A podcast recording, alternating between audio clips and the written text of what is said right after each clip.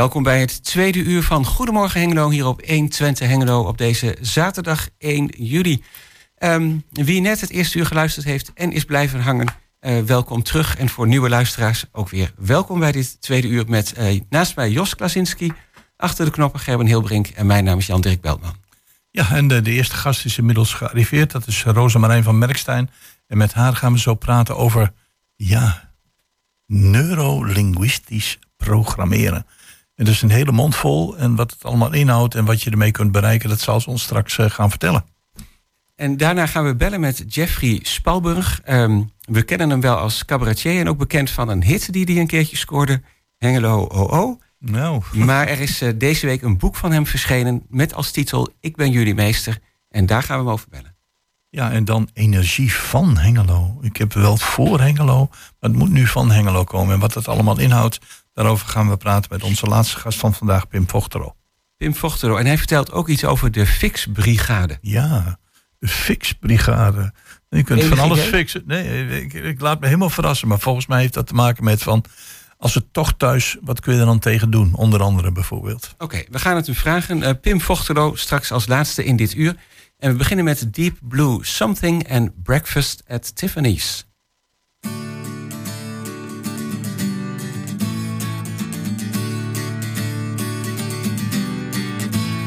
Say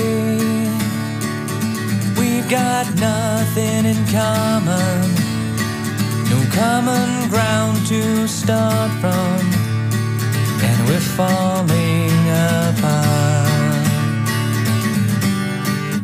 You'll say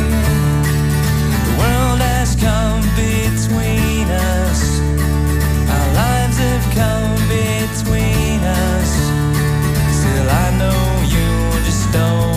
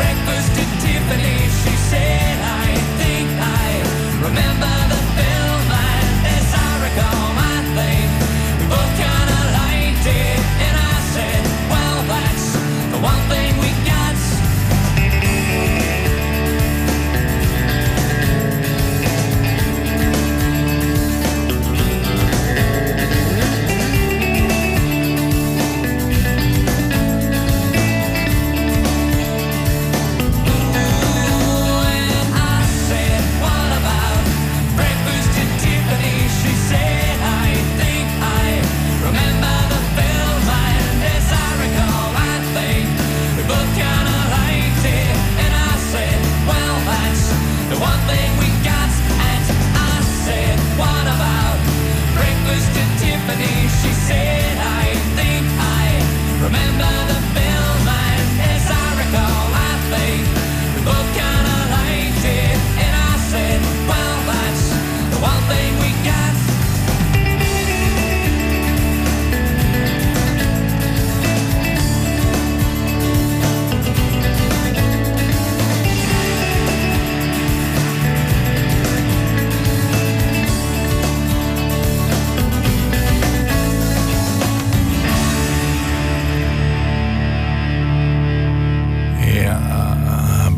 Breakfast at Tiffany's. Een prachtig nummer, heel herkenbaar, lekker swingend. Het eerste, zodat straks uh, de wolken weer verdwijnen... en een beetje zon komt op deze 1 juli. Ja, wie zal het uh, zeggen? En dan verwelkomen we onze eerste gast... en dat is Rosemarijn van Merkstein. Welkom. Dankjewel. En uh, leuk dat je in de studio bent gekomen. We hoorden dat je introductieavonden gaat houden... over NLP, neurolinguistisch programmeren. Je bent er zelf um, coach in... Ja, coach en trainer inderdaad. Ja. Coach en trainer. Ja. En ook al sinds een uh, aardig tijdje volgens mij. Ja, ja, bij mij gaat de tijd altijd, blijft een beetje stilstaan. Maar als het goed is, is dat nu al zeven jaar dat ik echt uh, vanuit het NLP inderdaad mensen coach. En uh, sinds vier jaar dat ik echt trainingen geef. Dus dat is echt voor groepen. Aha. Ja. En voor nieuwe mensen of wie denkt ik wil iets weten over wat het inhoudt, daar is natuurlijk zo'n introductie geschikt voor. Inderdaad. En um, Misschien kun je nu ook al wel vast een beetje gaan verklappen wat het dan inhoudt en wat het, uh, betekent. Ja, NLP, ik uh, merk altijd dat veel mensen er toch stiekem ergens wel uh, van gehoord hebben. Um, omdat bijvoorbeeld een collega of iemand heeft dat gedaan. En in één keer kan die zo goed communiceren. En gaat het zoveel beter met hem mm. en zoveel beter met zijn werk. Um, maar NLP gaat daar eigenlijk ook wel een beetje over. Het staat dus voor neurolinguistisch programmeren heel kort. Er gebeurt van alles in het zenuwstelsel als er van allerlei informatie van buiten naar binnen komt. En daar doe je wat mee. En um, het communiceren gaat dan eigenlijk over het communiceren naar de ander. Dus hoe komt informatie bij mij binnen? Wat zeg je nou tegen mij? En wat gebeurt er dan allemaal in mij voordat ik een reactie geef? En aan de andere kant gaat het ook over communicatie met jezelf. Dus uh, wat zeg ik nou tegen mezelf om de dingen te kunnen doen die ik zou willen doen? Ja, want, uh, ja, nou, dat is wel een duidelijke uh, introductie eigenlijk al. Want ik, ik ben destijds met NLP in aanraking gekomen. Ik, ik, zat ook in een burn-out. En dan zie je op dat moment, en dat is, was voor mij niet alleen, maar dat zie je ook bij een heleboel situaties, dat de mensen om je heen, die hebben het beste met je voor en die komen met duizend en één goed bedoelde advies. Dit moet je gaan doen, ga wandelen, ga thee drinken, weet ik veel, ga hardlopen. En op een gegeven moment denk je van, oh, hier word ik knettergek van. even dimmen, en dan krijg je misschien uh, toch het moment dat je moet zeggen van... Ja, wat ga ik nu eigenlijk doen om hieruit te komen? En dan is een van de mogelijkheden NLP. Ja, dan is inderdaad een van de mogelijkheden NLP. En weet je, ik, ik herken heel erg die goed bedoelde adviezen. Ik uh, heb op uh, 26-jarige leeftijd heb ik zelf een burn-out gehad. En daar ben ik eigenlijk doorheen gekomen door ook een NLP-coach. Um, en het is uiteindelijk, is vanuit NLP is het de kracht dat je niet iets op gaat leggen. Maar dat je juist bij iemand op zoek gaat naar waar komt het nou eigenlijk vandaan. En daar ook methodes of tools aan toe gaat passen die uh, zorgen dat iemand dan uh, ja, dat hij er gewoon beter uit kan komen en betere keuzes kan maken voor zichzelf. Ja, nou klinkt dat begrip NLP, neurolinguistisch programmeren, natuurlijk heel zwaar. Ja. De mensen denken, ik moet hier een programma doorlopen van neurolinguistisch programmeren. Boe! En ergens als je dat begrip lanceert, dan heeft het iets zweverigs, terwijl het helemaal niet zo is. Ja, dat is inderdaad waar. Um, ik weet ook nog dat ik zelf, uh, en dat is dus voordat ik die burn-out kreeg, dat ik echt dacht, nou dat is iets wat ik nooit ga doen. En uh, totdat, nou ja, mijn coach heeft mij niet verteld dat hij met mij ging neurolinguistisch programmeren. Um, en ik dacht wel op een gegeven moment, hè, we doen nu dingen waarom werkt dat dan zo goed? En toen vroeg ik het hem en toen zei, toen zei hij ook van ja, weet je, uh, dat zijn we nu aan het doen. En nou, ik weet nog dat ook echt wel een beetje mijn nekharen overeind gingen staan van ah, nee, echt niet. Um, maar ik ben me er toch verder in gaan verdiepen en dan blijkt het best wel een hele eigenlijk zakelijke methodiek te zijn. Best wel straightforward met een aantal stappen die je kunt doorlopen. Dus uh, nee, het is niet zweverig. Dat, uh, dat gelukkig niet. Um, en al heb ik daar ook helemaal geen mening meer over hoor. Want ik doe tegenwoordig ook gewoon yoga en meditatie. En ik doe van allerlei lekkere dingen om te ontspannen. Um, dus ook daar okay. weer geen mening over. Niets ten nadele van uh, zogenaamde zweverige of zogenoemde zweverige nou, dingen? Nou, exact. Want het kan ook heel goed daar wel op toepasbaar zijn. Kan wel rust geven misschien? Ja, absoluut. Oké. Ja. Ja, want uh, neurolinguistisch en programmeren, als je het een beetje analyseert, dan heb je dus uh, neuro, het zenuwstelsel. En linguistisch heeft toch van alles met taal te maken? Ja, precies. Het heeft heel veel te maken met de woorden die je gebruikt. En dan ook wat dat eigenlijk over jou zegt. Sommige mensen zeggen bijvoorbeeld heel vaak moeten tegen zichzelf. Ik moet dit, ik moet dat, ik moet zus, ik moet zo. daar, als je die binnentaal een beetje analyseert, kom je vaak bij de perfectionisten uit. Dat zijn de mensen die echt vanuit het moeten, vanuit zichzelf of overtuigingen, van allerlei dingen doen. En uh, dat is natuurlijk aangeleerd gedrag en daar kun je wat mee. Dus, ja, wat, wat kun je daar bijvoorbeeld mee? Je zou tegen uh, jezelf nou ja, zeggen Als je van, alleen al weet dat je dus tegen jezelf heel vaak moeten zegt... Um, ja, dan, dan kun je daarop gaan letten. En dan kun je eigenlijk gaan naar het stukje... wat wil ik nou eigenlijk echt? Dus doe ik dingen omdat het moet vanuit de buitenwereld? Um, of doe ik dingen uh, omdat ik dat eigenlijk vanuit mijzelf intrinsiek ook echt wil? Ja, precies. Dus daar ga je dan mee aan de slag. En dan heb je misschien een ander gevoel bij wat je wel of niet moet. Omdat je bedenkt van eigenlijk is het ook wel mijn keuze dat ik dit ga doen. Ja, precies. Dan zit je niet meer zo in, misschien in de slachtofferrol of in, in dat soort dingen. Maar dan ben je heel proactief, ben je eigenlijk bezig. Ja. Kies ervoor om nu een wasje te gaan draaien en het te gaan ophangen of zo. Um, nou, het is misschien meer nog de keuze, want dat is een heel mooi voorbeeld wat je geeft. Uh, vaak komen we bijvoorbeeld thuis uit werk en vinden we dan eerst dat we nog van alles moeten voordat we rust mogen nemen. En uh, neem dan eventjes je opvoeding. Je opvoeding kan bijvoorbeeld zijn geweest dat je altijd je eten op moest eten voordat je een lekker toetje mocht. Dat is aangeleerd gedrag dus. Je moet eerst iets uh, goeds doen voordat je mag doen wat je wilt. En kom je daar Ja, dan een beetje achter, ja. dan, kun je, dan kun je daar dus wat mee. Dus dan kun je eigenlijk de beslissing nemen. Nee, ik wil nu eerst rust nemen, want de zon schijnt, nou ja, op dit moment niet, maar nu wel eventjes. En uh, dan kan ik daarna kan ik dat wasje wel doen. Dus dan draai je het eigenlijk voor jezelf om. Wat wil ik nu? Ja, die vraag stel je dan. Ja. En ja, de P zit er ook nog in, hè, programmeren. Dat is dan een beetje dit van eh, bedenken wanneer je wat gaat doen? Of Dat hoe je begint heel erg in de basis inderdaad bij, bij taal. Wat, eh, eh, oh sorry, waar je ook wat vragen? Joh? Ja, nee, ik, ik, ik eh, maar ga verder, dan stel ik mijn vraag zo wel. Ja. Eh, het zit heel erg in de basis van de taal. Dus je komt er eerst achter waar komt het bij iemand vandaan. Is het nou een overtuiging? Is het iets wat iemand over zichzelf vindt? Of zit er van alles an, van allerlei anders achter? En dan zijn er echt inderdaad programmeer eh, ehm, eh, ehm, methodes, tools. Om dat in je. Nou, en dat wordt dan, dat vinden mensen vaak een beetje het zweverige, in je onderbewuste aan te passen. Want als je cognitief heel hard tegen jezelf gaat zeggen: Ik wil dit anders doen, dat hou je wel eventjes vol. Dan doe je het op wilskracht. En je Ja. wil juist naar dat het niet anders meer past in je lichaam, zeg maar. Dat het je wilt- natuur Ja, wordt. ja, ja. Je, moet het, je wilt het als het ware verinnerlijken. En dat het Ja. je eigen wordt. Mooi woord, verinnerlijken. Ja, precies dat. Ja, want, want een van de dingen die ik tegengekomen ben, is eh, dat je in, in het begin, als je zeg maar in de dip zit, dat je heel negatief over jezelf denkt. Dat je niks kunt, dat je niks meer kunt, dat je het niet meer aan kunt. En je moet op een gegeven moment moet je, moet je dat gaan verlaten. Met je hoofd vol ideeën van, eh, van de rest. Dan kom je bijvoorbeeld bij NLP uit. En leidt dat dan ook dat je zeg maar, die negatieve spiraal kunt doorbreken van jezelf? Ja, ja, absoluut. Ehm, en helemaal met de juiste begeleiding eh, kun je dan dus eh, er echt achter komen waar komt dan die negatieve spiraal vandaan? Wat, wat zeg ik tegen mezelf? Welke gedachten heb ik over mezelf? Dat noem je eigenlijk ook wel een beetje self-narrative. Je kunt bijvoorbeeld jezelf heel negatief zien.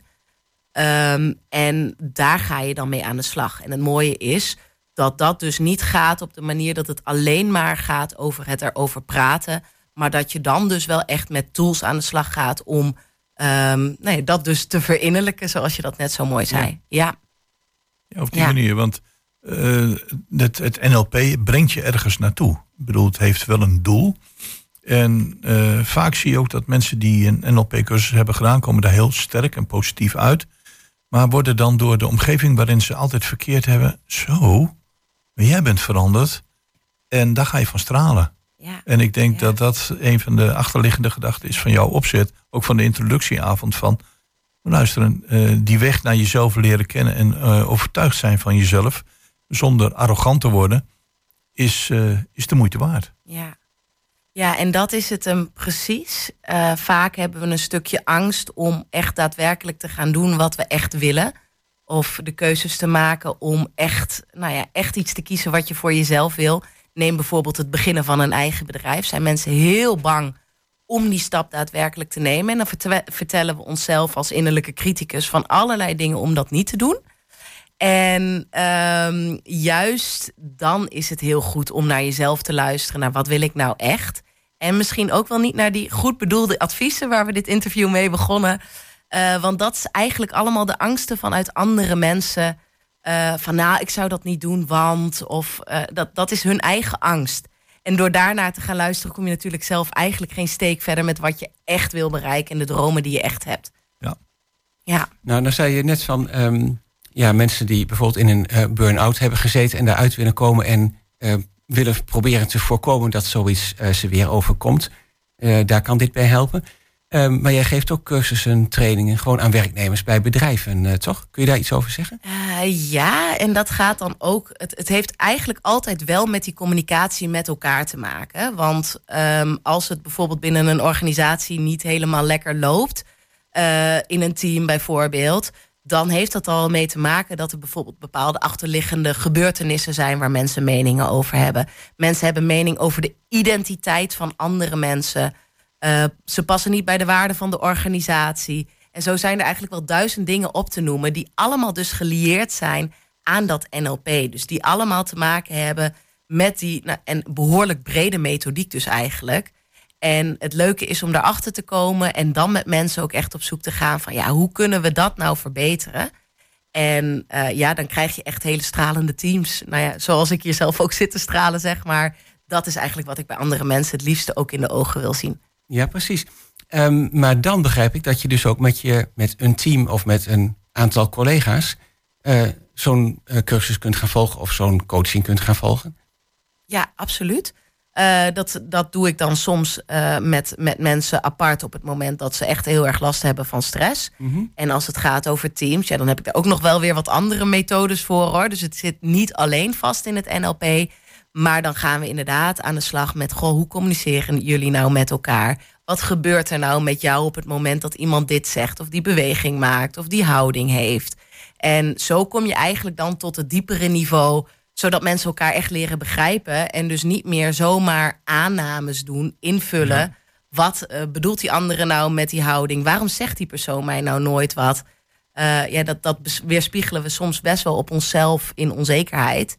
Ja, En ja. het is heel mooi om mensen dan duidelijk te maken van ja, maar dat heeft er eigenlijk helemaal niks mee te maken, bijvoorbeeld. Ja. Nee, oké, dat je zelf dus eigenlijk bewust wordt van hoe eh, signalen van je omgeving bij jou binnenkomen. Precies. Ja, en ook weer jouw eigen signalen bij een ander. Ja. Dus dat Ja, is ook ja. belangrijk. Want het heeft natuurlijk Het communicatie speelt gaat twee twee kanten, op. ja. Absoluut. En eh, merk je nou ook dat de Tukkerse natuur hier een beetje haaks tegenover staat? Of niet? Ehm, nou ja, weet je, ik heb toevallig laatst dat ik een ondernemer en waarvan ik echt dacht, nou, dit is een ras echte tukker. Ik ga geen namen noemen. Ehm, maar die, eh, eh, nou ja, ik begon dus over het NLP en wat ik deed. En deze, deze man was het, eh, ik denk dat het in de jaren nou, 45 dat hij ongeveer was. En die verbaasde mij zo doordat hij zei van ja, maar ik doe iedere ochtend doe ik zelf meditatie. Dat ik echt dacht van, en dit is echt iemand, nou ja, goed, weet je, dit, dit is zo'n echt een directeur. Echt een ja. zakelijke Ja, ja. man, zeg maar. Daar had je dat niet van verwacht. Daar had ik dat niet van verwacht. En ik denk dat dat een beetje is wat wij allemaal over elkaar denken. Waardoor we dus niet onszelf durven te zijn. Want wij denken, we zijn allemaal tukkers en we zijn nuchter. En Ja. doe maar normaal, dan doe je gek genoeg. Ehm, maar ja, ik ben dan toch degene die het hoofd wel boven het maaiveld durft te steken. Met het risico dat het er dan inderdaad afgehakt wordt. Ja, Kan alleen maar positief werken. Nou, ik moet ook niet helemaal in al te veel clichés over de tukkers gaan praten. ja ik, gooi ze, ik gooi ze er wel even in. Ja, ja, een beetje erg zwart-wit. Ja, Jij houdt ja. introductieavonden. Nou, maakt niet uit, hoor. En de volgende introductieavond is 5 juli. Daar kunnen mensen voor inschrijven. Kun je heel kort in- vertellen wat, eh, wat Ja, de mensen mogen in die verwachten? introductieavond ga je eerst ook... Nou, ik heb nu al een klein stukje verteld over wat NLP is... maar we gaan er dan ook iets dieper over in. Waar komt het vandaan? Eh, en wat kun je er dan precies allemaal mee? Mensen kunnen persoonlijk kunnen ze vragen stellen... en daar ga ik dan ook echt op in. En ze gaan echt al, en dat is het echt het puntje van de ijsberg... want er is heel veel. Je bent negen dagen in een training... als je echt een NLP-training wilt volgen... Uh, maar je gaat echt in twee uur, ga je wel eventjes voelen... hé, hey, maar dit kan het voor mij betekenen. En dat is wel heel mooi, want dan gaan mensen echt al anders weg... dan dat ze binnenkwamen. Oké. Ja. Nou, dat klinkt eh, heel interessant eigenlijk, eh, moet ik zeggen. Als je er meer over wilt lezen, kun, eh, kun je dat vinden op jouw website, becharged.nl. Ja, en dat is met dubbel E. Dus B dubbel E voor de mensen. Vond ik leuk, zit geen verhaal achter. Oké, en dan uh, charts. Je kunt ook Ja. even googlen, denk ik, op uh, Rosemarijn van Merkstein. En dan kom je daar vast en zeker ook wel uit. Ja, zeker. Ja, Goed. absoluut. Dankjewel. Nou, uh, heel erg bedankt voor je toelichting. Ja, En leuk. Succes hier met de introductieavonden. Dankjewel. Dankjewel.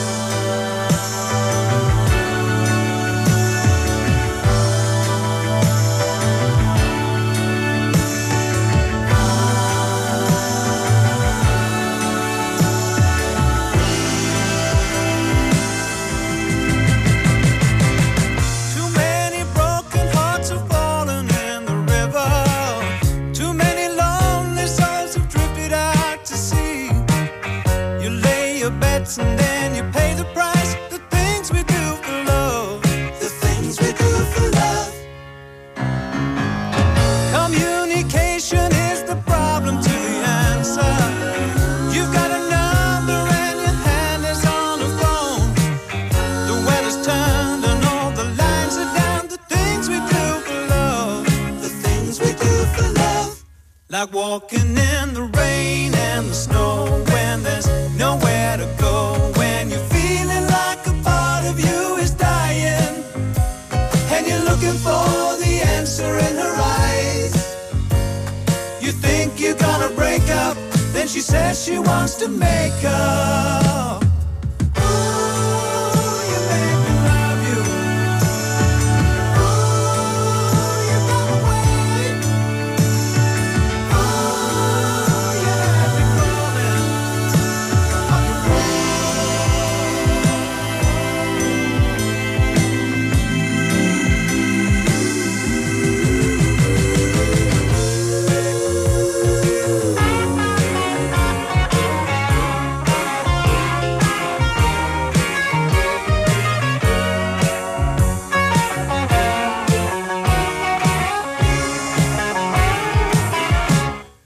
walk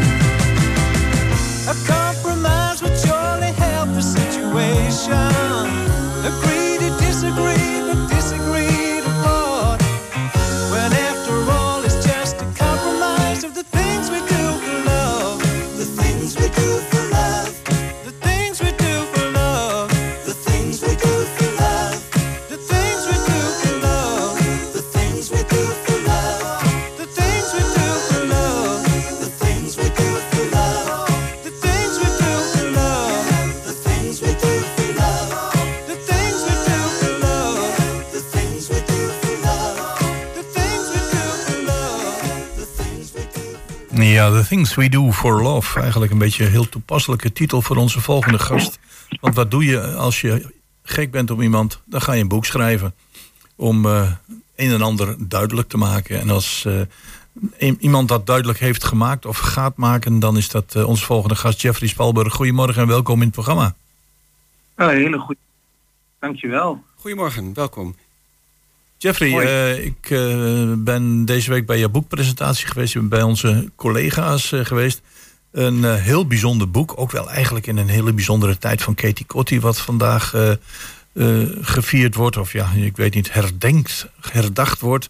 In het kader van dat heb je niet echt je boek geschreven... want het heeft een heel ander doel. Je bent daarmee begonnen, maar dat ga je ons straks vertellen... om een bepaalde redenen. Maar het, eh, ja, het valt wel midden in deze tijd, hè? Ja, het valt midden in deze tijd, dat klopt. En ehm, het zijn natuurlijk ook wel onderwerpen die elkaar eh, niet uitsluiten.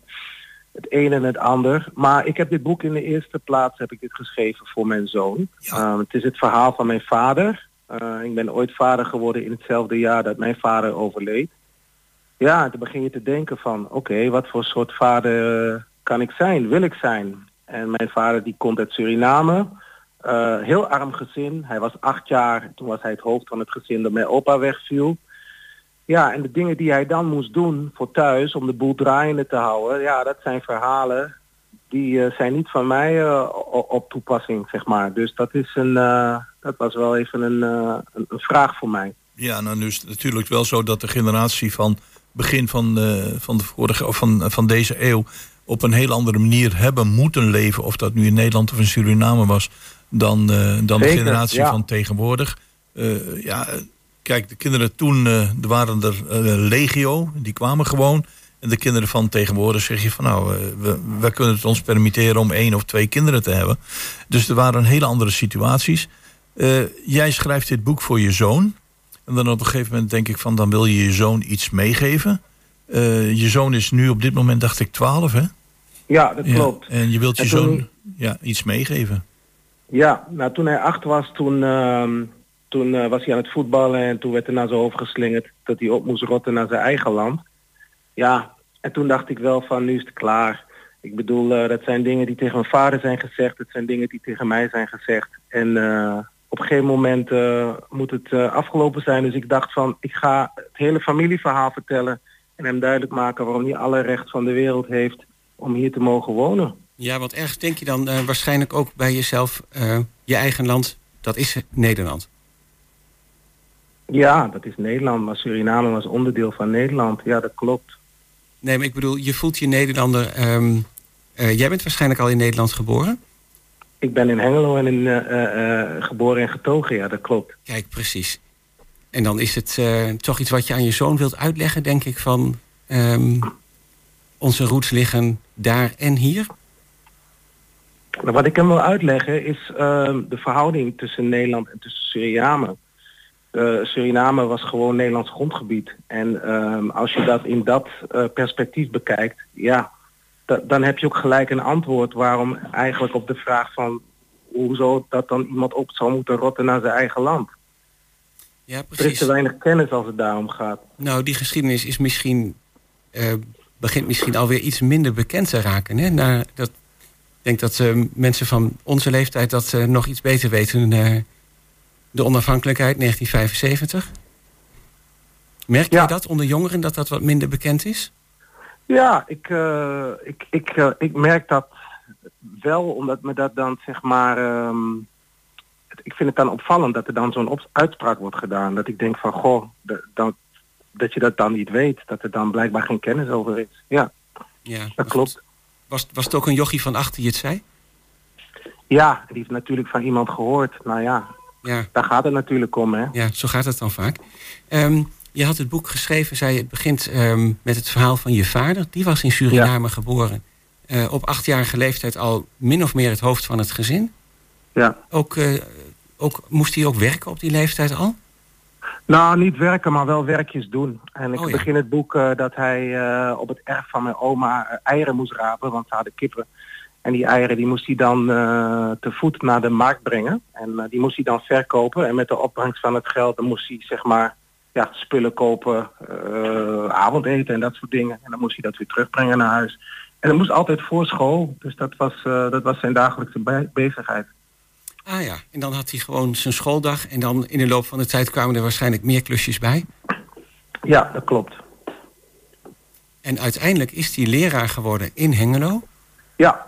Uh, kun je iets vertellen over de stappen daartussen? Uh, waar heeft hij bijvoorbeeld... Uh, is hij zelf naar school geweest of waar heeft hij gestudeerd? Nou, hij, hij, kwam in Nederland in 1950. En toen was het zo dat je verder kon studeren in Nederland. Dus hij moest zijn onderwijsbevoegdheid wiskunde moest hij gaan halen in Nederland. En dan moest hij dus overdag moest hij lesgeven op een school en dan moest hij s'avonds studeren om die onderwijsbevoegdheid te kunnen halen. En dat werk uh, overdag was nodig om in zijn levensonderhoud te voorzien. Uh-huh. En toen is hij op een gegeven moment uh, moeder tegengekomen in Nederland. Ik heb een Nederlandse moeder. Zij zijn getrouwd en uh, zijn ze vertrokken naar Suriname. Alleen mijn moeder die kon niet aarden daar. Dus dat was best wel lastig. Dus toen op een gegeven moment stond hij voor een hele belangrijke keuze. Ja, wat ga ik doen? Omdat hij zo geconditioneerd is om zeg maar zijn land op te bouwen. Namelijk ga ik kiezen voor mijn land of ja. ga ik kiezen voor mijn gezin. Toen heeft hij uiteindelijk voor het laatste gekozen. En toen uh, was er eigenlijk nog maar één um, vacature over voor wiskundeleraar. En dat was in Good Old Hengelo. En uiteindelijk zijn ze daar terechtgekomen in 1966. Ja, en een heleboel mensen hebben ontzettend positieve herinneringen uh, aan meester Spalburg. Uh, ja. Een man die alles goed kon uitleggen. De wiskunde heel toegankelijk maakte. Ja, en hij was donker, maar dat was het ook uh, het enige wat, wat anders was dan andere leraren.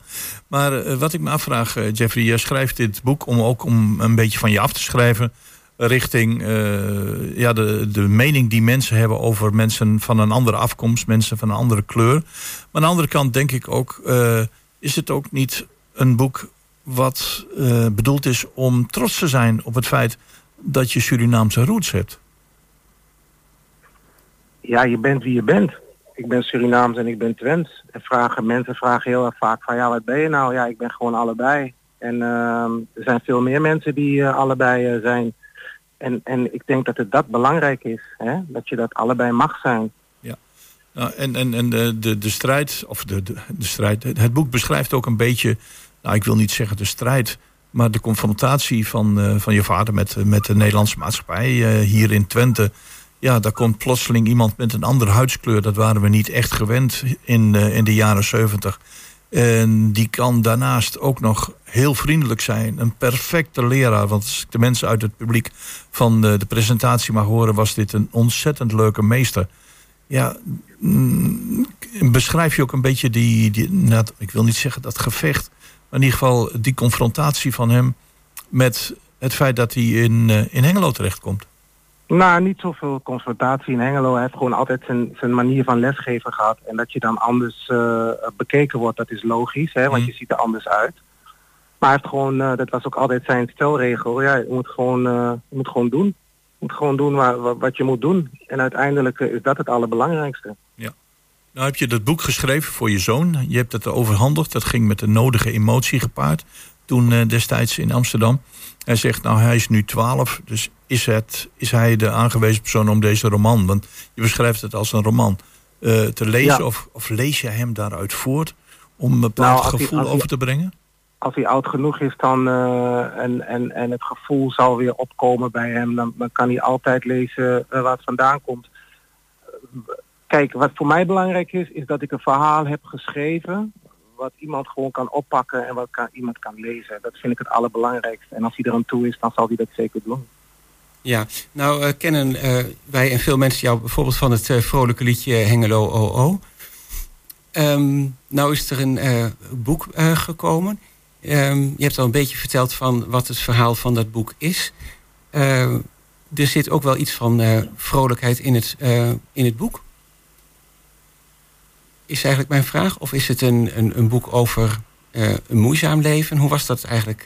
Nee, het is een, wat ik heel erg belangrijk vind in het boek is om te vertellen dat dit een verhaal is van overwinnaars. Dat dit een verhaal is wat voorbij slachtofferschap gaat.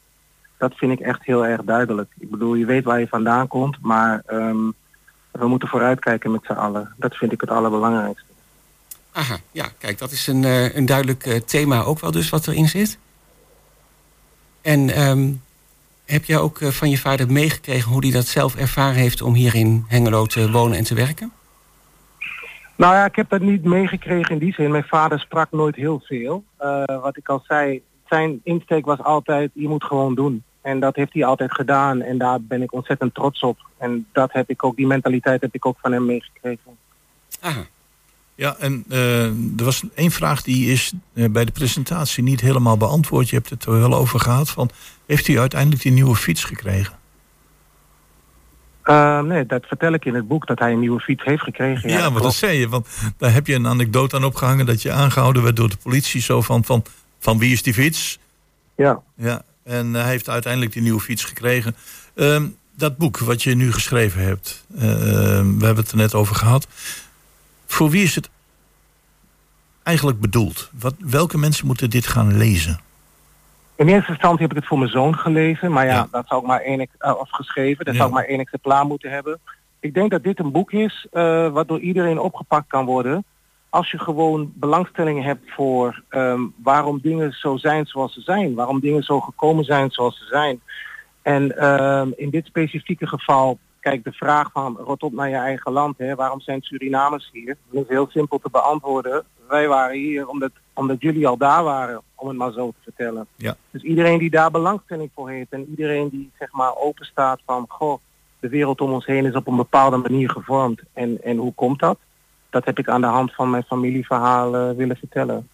Ja, eigenlijk een beetje dus de geschiedenis van Nederlands-Surinaamse connecties.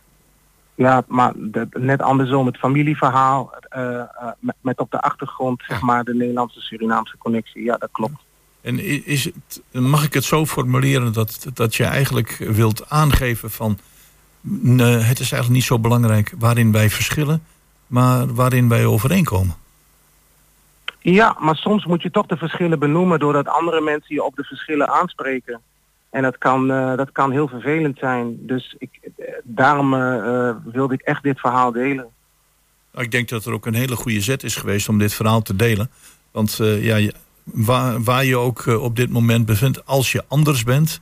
En dat maakt, in mijn jeugd waren dat de mensen met rood haar en, uh, en spikkels. En uh, nu zijn dat mensen met een andere huidkleur. In jouw jeugd waren dat, uh, zoals je dat verteld hebt, de Indo's. En ze hebben je wel eens vergeleken met een, met een Zuid-Molukker. We moeten toch meer naar die verbinding toe. En ik denk dat dit boek daar een, een goede bijdrage toe kan leveren. Om te zeggen van, luister, ga eens nadenken over waar je een mening over hebt. Ik hoop het. Ik hoop dat dat echt dat dat zo kan zijn, ja. Uh, we zullen nog heel veel van je gaan horen. Ik denk dat dat meer op de theatervloer is dan uh, schrijven voor uh, prachtige ja, theatervoorstellingen of als cabaretier. En of er een tweede boek komt. De toekomst zal het uitwijzen. Maar we zijn in ieder geval heel erg blij dat dit boek is uitgekomen. Wat je aan het denken zet. En ik hoop dat het voor je zoon een, ja, een steun in de rug mag zijn. Maar ik ben er eigenlijk wel van overtuigd dat dat zo is. Ik ben jullie meester van Jeffrey Spalburg. Bedankt voor dit interview. Ja, jullie hartelijk bedankt en uh, groot gewoon, hè? Ja, groot gewoon. Dankjewel, ook zo. Ja, oké, okay, fijne dag. Hoi. Man, iedereen is zo gestrest. Ja. Gewoon rustig doen. En waar kan het nou beter dan in uh, Hengelo?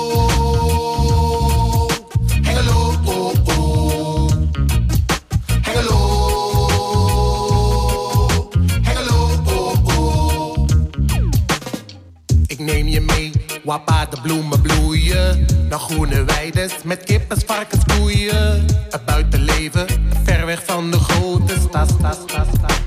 Op het platteland, waar mensen groeten en in zijn voor een praatje. Ver weg van stress en het leven dat bespaart je. Zoveel ellende, lekker leven met de dag. Dus we gaan naar Hengelo.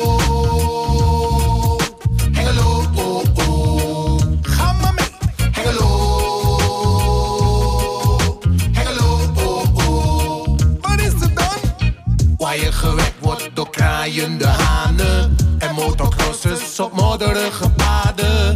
Bier en wieven, lekker lang het in het gras. Waar klootskieten, net als brommerskieten. Hoort bij iedereen zijn favorieten. En gaan, genieten elke dag.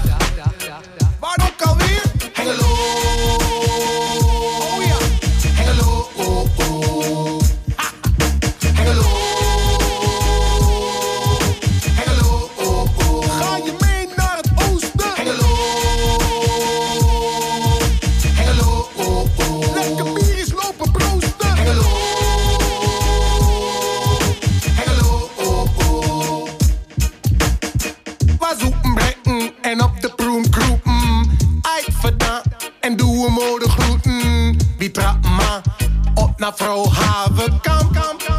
Oh ja, sorry, Nederlands ja. Het klinkt ver weg, maar slechts twee uur rijden. Zit je midden in die oostelijke zijde van het land. Ik wou dat ik nergens anders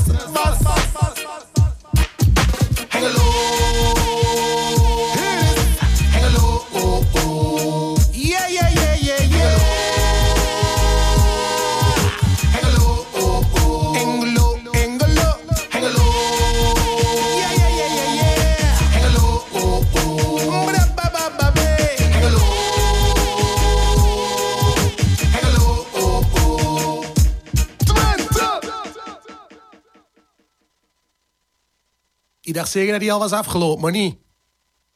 Akawa dacht, Onina. Onina! Onina! Je moet gewoon met gaan. Je moet die dom doen. Trap maar over de A1. Dan gaat het niet, hè. Onmiddellijk gaaf. Het is helemaal niet ver weg, hè. Maar gewoon even de tijd nemen. Zoek brengen op de proomcrew. Dat gaat wie doen. Ben je er klaar voor? Yeah, yeah, yeah, yeah, yeah, yeah, yeah, yeah, yeah, yeah. Zeg me maar nog. Yeah, yeah, yeah, yeah, yeah, yeah, yeah, yeah, yeah, yeah. Oh, dat goed, of niet? Komt-ie dan? Yeah, yeah, yeah, yeah, yeah, yeah, yeah, yeah, yeah. Laat me horen, nou. Kom op. Yeah, yeah, yeah, yeah, yeah, yeah, yeah, yeah, yeah, yeah.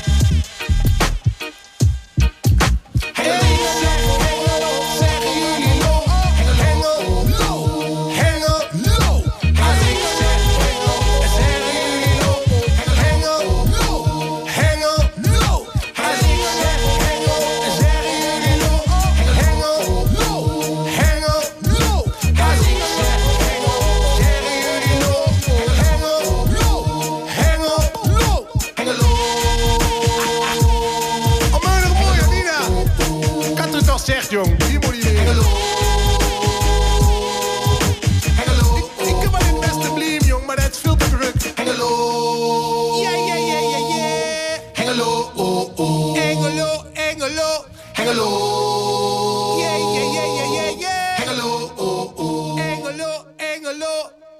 en dat was hem nog even een keertje. Hengelo van Jeffrey Spalburg. En ehm, niet alleen eh, zanger van dit nummer, maar dus ook schrijver van het boek Ik ben jullie meester. Ja, en als een van één woord eh, het afgelopen jaar heel veel is gevallen, dan is het energie en energienota. En hoe gaan we met duurzaamheid om?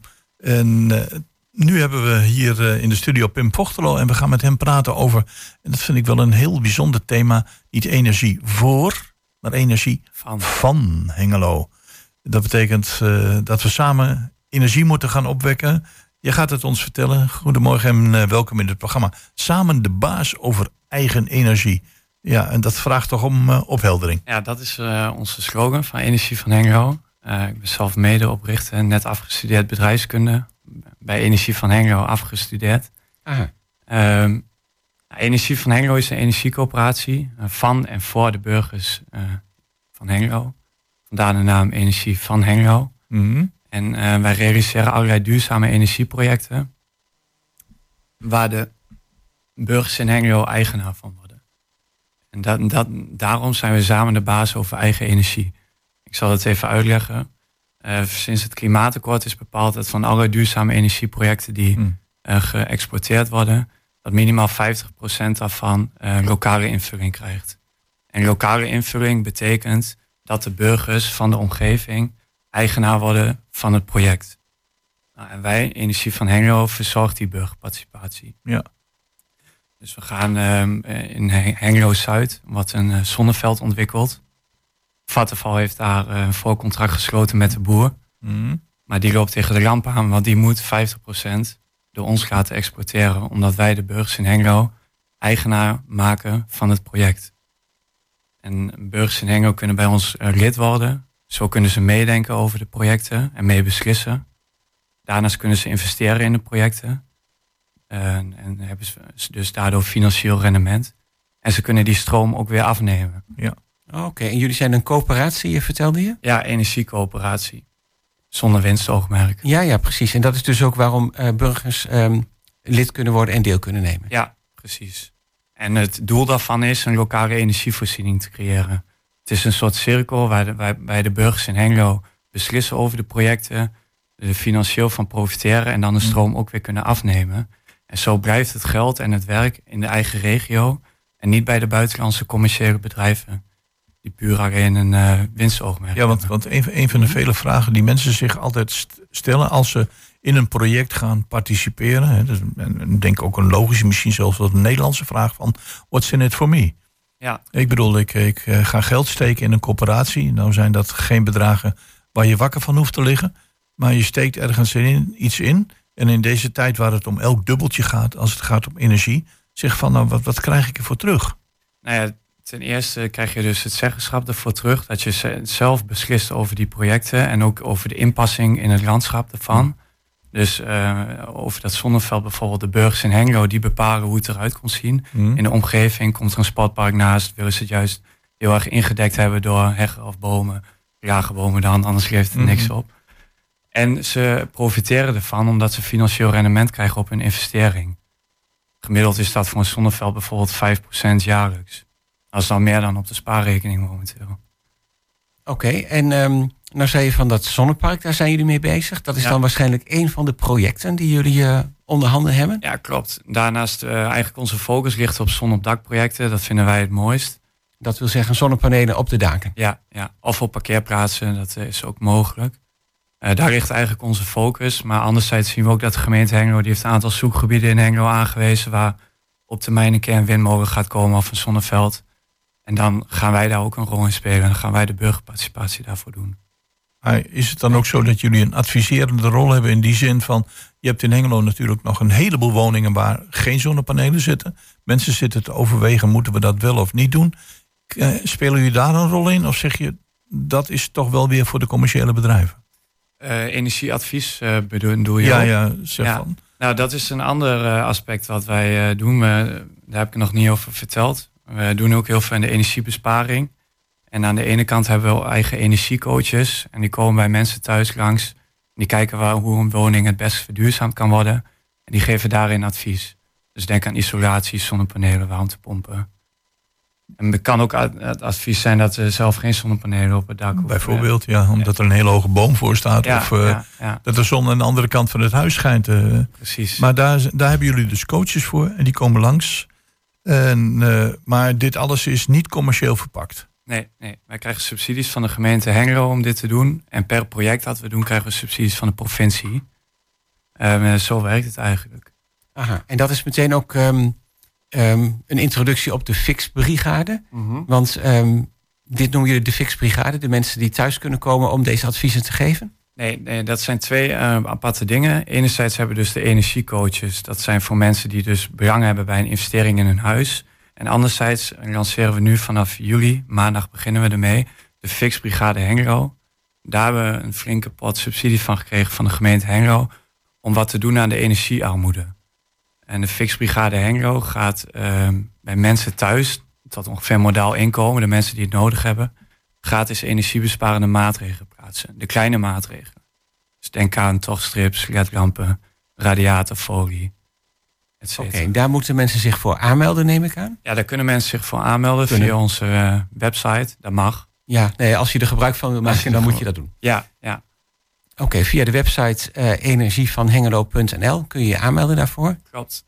En het, uh, wat ik nog wil zeggen over dat project, wat heel mooi is. Um, um, het is ook een werk-leertraject voor de fixers. Uh, de fixers zelfs kunnen mensen zijn met afstand tot de arbeidsmarkt.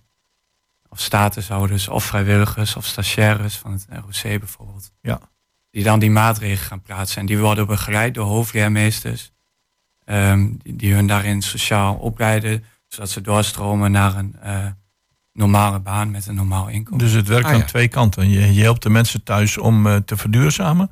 En je helpt een aantal mensen om zich ja, zeg maar te ontwikkelen op een bepaald gebied waar ze nog niet thuis zijn. En daarvoor hebben jullie dan docenten of leraren die zeggen van ik leer jou die, uh, die folie achter, het, achter de radiator plaatsen. Ja. Of de tochtstrips aanbrengen. Of een goed gesprek, gesprek voeren met mensen over hoe ze een huis kunnen verduurzamen. Precies. En zijn er al veel reacties geweest of niet? Nou, we hebben onze vorige week, afgelopen zaterdag hebben we onze, uh, vorige week zaterdag ja. hebben we onze kick-off gehad in Veldwijk Zuid.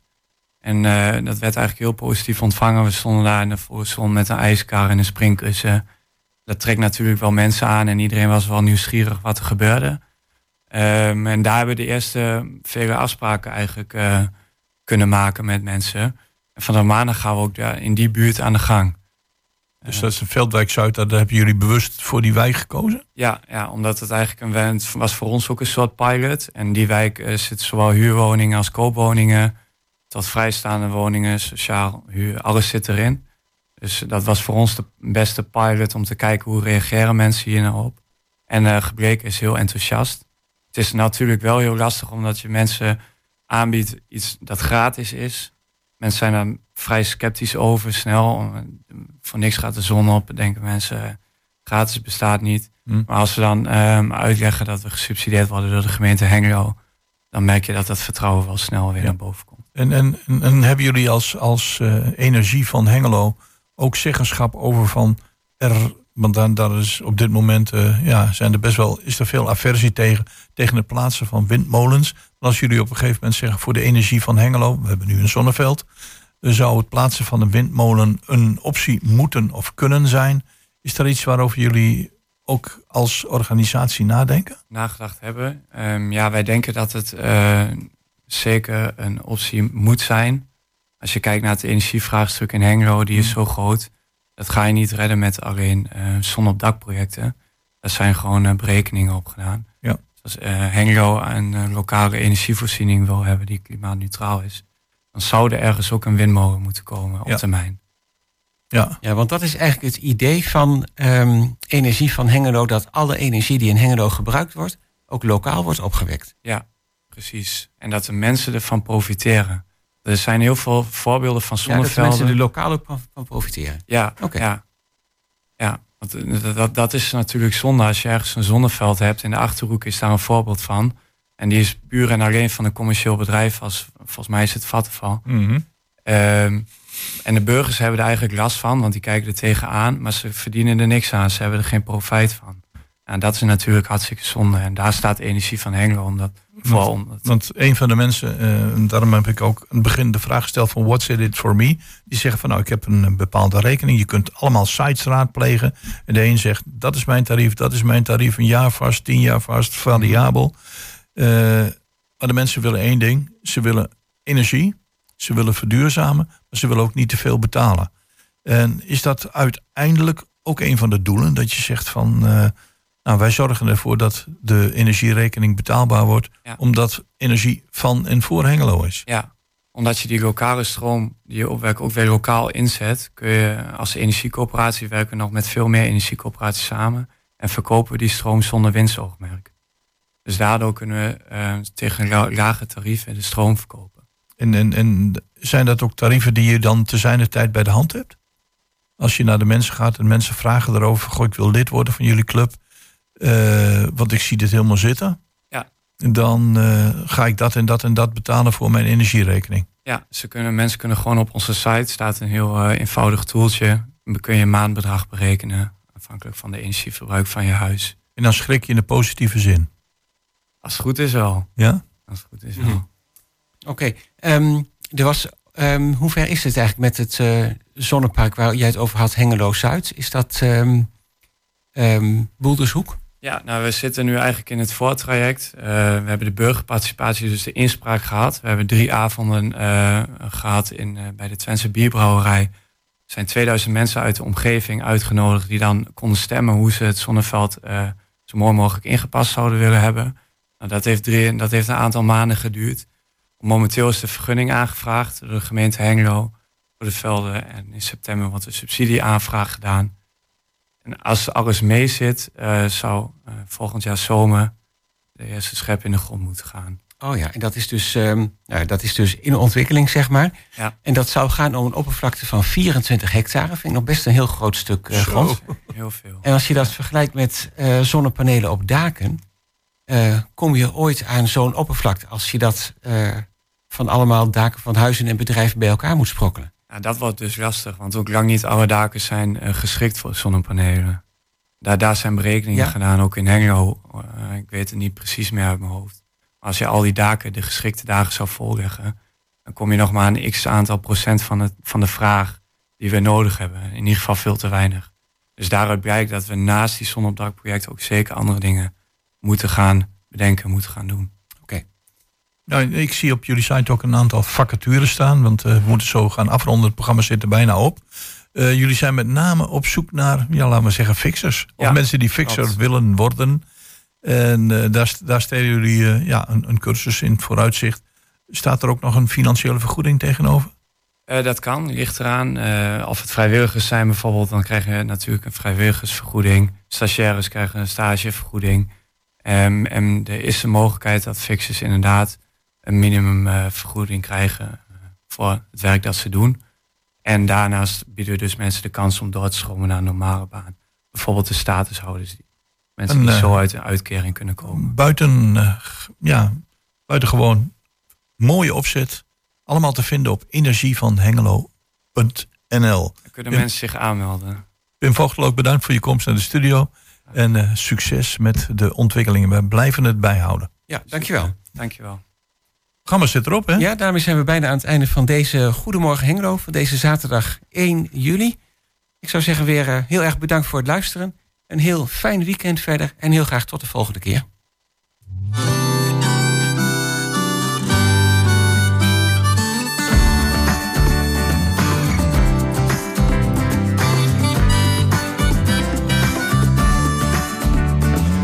Buiten in de regen heb de kroeg uit staat te wachten op een taxi die niet komt en loopt naar huis terug door de kou. Nachten zoals dit was ik vergeten, kon niet weten dat ik ochtends zwaar maar eten zo ontzettend missen zou. Wat zeg je? Wat ik eigenlijk zeggen wil.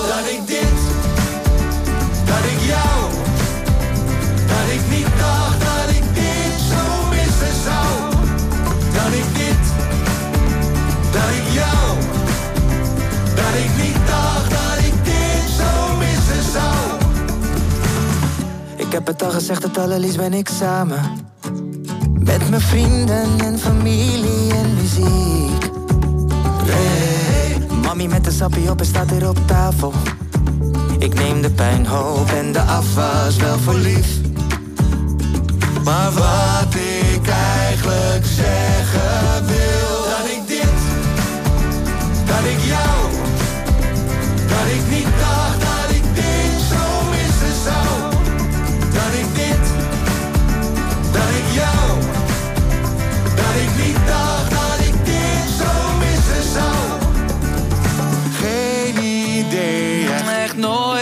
gedacht Dat ik iemand zo missen zou 120.